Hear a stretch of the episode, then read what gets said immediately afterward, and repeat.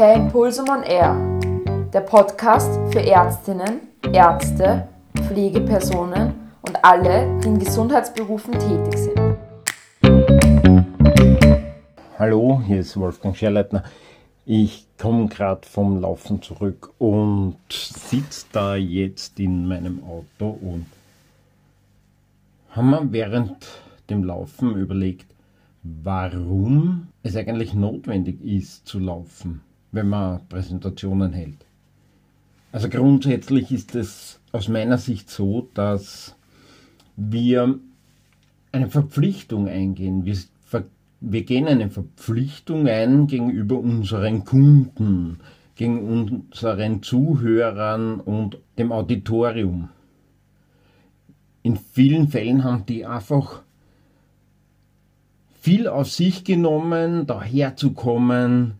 Die haben Eintritt gezahlt und was weiß ich alles. Und deswegen haben wir diese Verpflichtung, dass wir einfach alles geben, was wir haben und was wir können.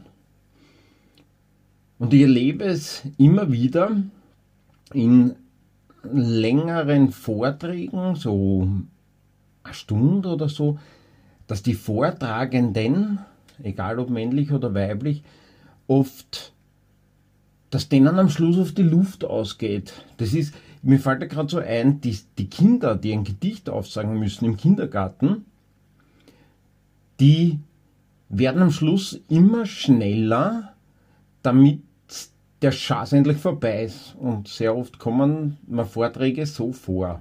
Die werden immer schneller, damit einfach mit ihrer Kraft zurande kommen bis zum Schluss.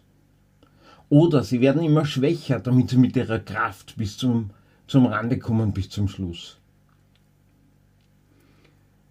Wie ich die Ausbildung zum Wertungsrichter im Turniertanzen gemacht habe, mussten wir natürlich dann so eine Art Probewertung machen. Also da haben wir so eine Prüfung gehabt, mehr oder weniger. Da sind wir auf ein Turnier gegangen, haben ein ganzes Turnier durchgewertet. Für alle, die das nicht wissen, so Turniere dauern zwischen 5 und 15 Stunden. Also es war ein kleineres Turnier. Ich glaube, ich bin so 8 Stunden dort gestanden. Und die letzte Frage dann, nachdem das eben alles besprochen war, warum ich was wie gewertet habe, die letzte Frage war, was nimmst du aus dem heutigen Tag mit? Und ich habe gesagt, ich fange wieder an zum Laufen.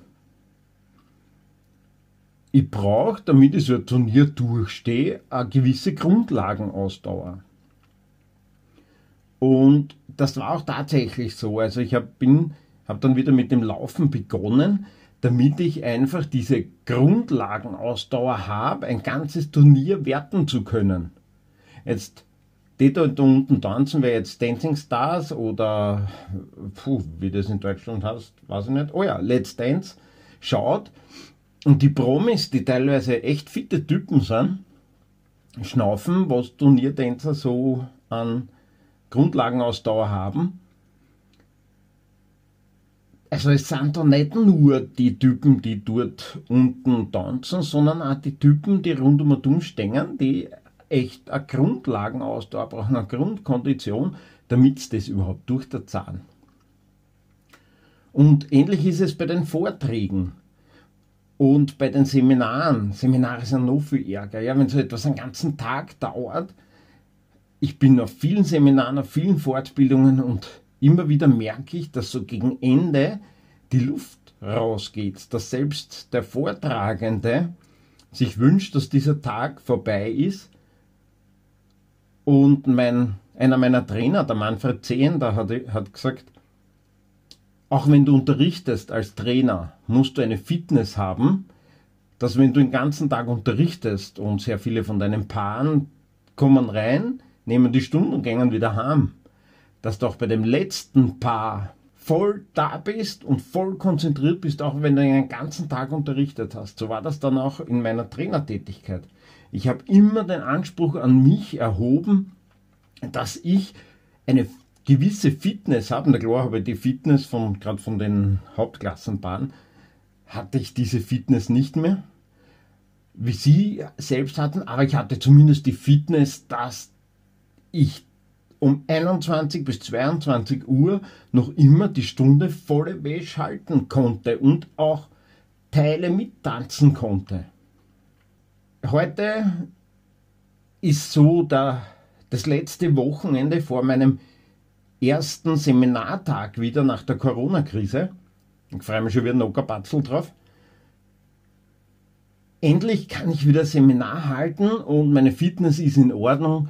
Also um das brauche ich mir keine Sorgen machen, dass ich dann nächste Woche diesen Seminartag nicht durchhalten werde, konditionell. Ein bisschen mehr Sorge habe ich, ob ich die, den Stoff allen durchbringe, wie ich vorhabe, weil auch das Übung ist.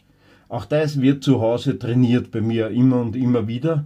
Nur so, die Variablen natürlich sind da drinnen die Teilnehmerinnen und Teilnehmer, die das Ganze in die eine oder andere Richtung strecken oder verkürzen können. Was ich mit dem heutigen Folge dieses Podcasts sagen will, wenn du Vorträge hältst, wenn du Präsentationen hältst, wenn du Seminare hältst, ist es deine Pflicht, 100% alles zu geben, was die Leute, die dafür etwas auf sich genommen haben, um dich zu hören, dass du 100% da bist und denen 100% deine Leistung geben kannst. Mein Vorschlag ist, dass du Grundlagenausdauer trainierst. Radfahren, Schwimmen, Laufen, Nordic Walking, was auch immer, Cardio im Fitnesscenter, was auch immer. Denn je höher deine Grundlagenausdauer ist, je besser du trainiert bist, umso leichter fällt dir das Ganze, umso mehr Ressourcen hast du. Und du brauchst da quasi eine Lebensversicherung. Es ist nicht so, dass es immer dir gut geht, wenn du da draußen stehst. Es kann schon einmal passieren, dass du krank bist, dass du merkst, uh, da ist was im Anzug.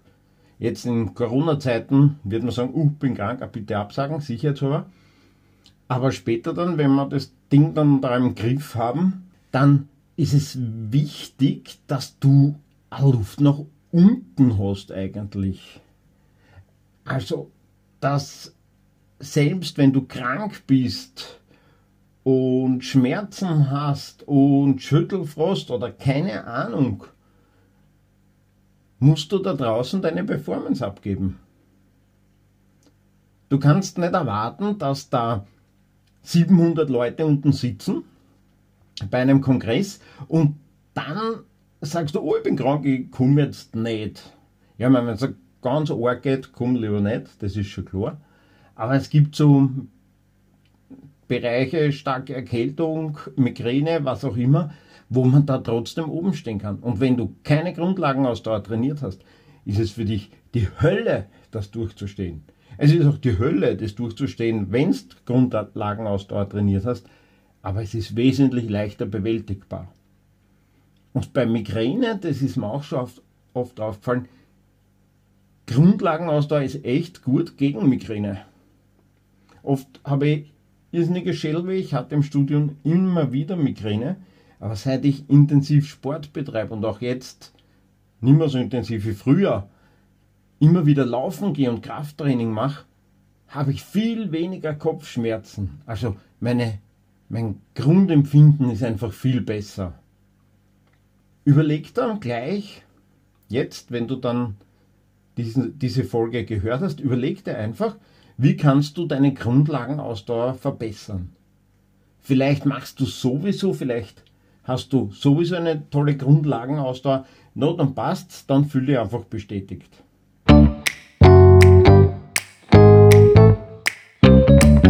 So, das war's wieder für heute. Ich hoffe, du konntest profitieren und etwas mitnehmen. Wenn es dir gefallen hat, dann hinterlasse deinen Kommentar und ich freue mich auch auf eine Bewertung. Bis zum nächsten Mal.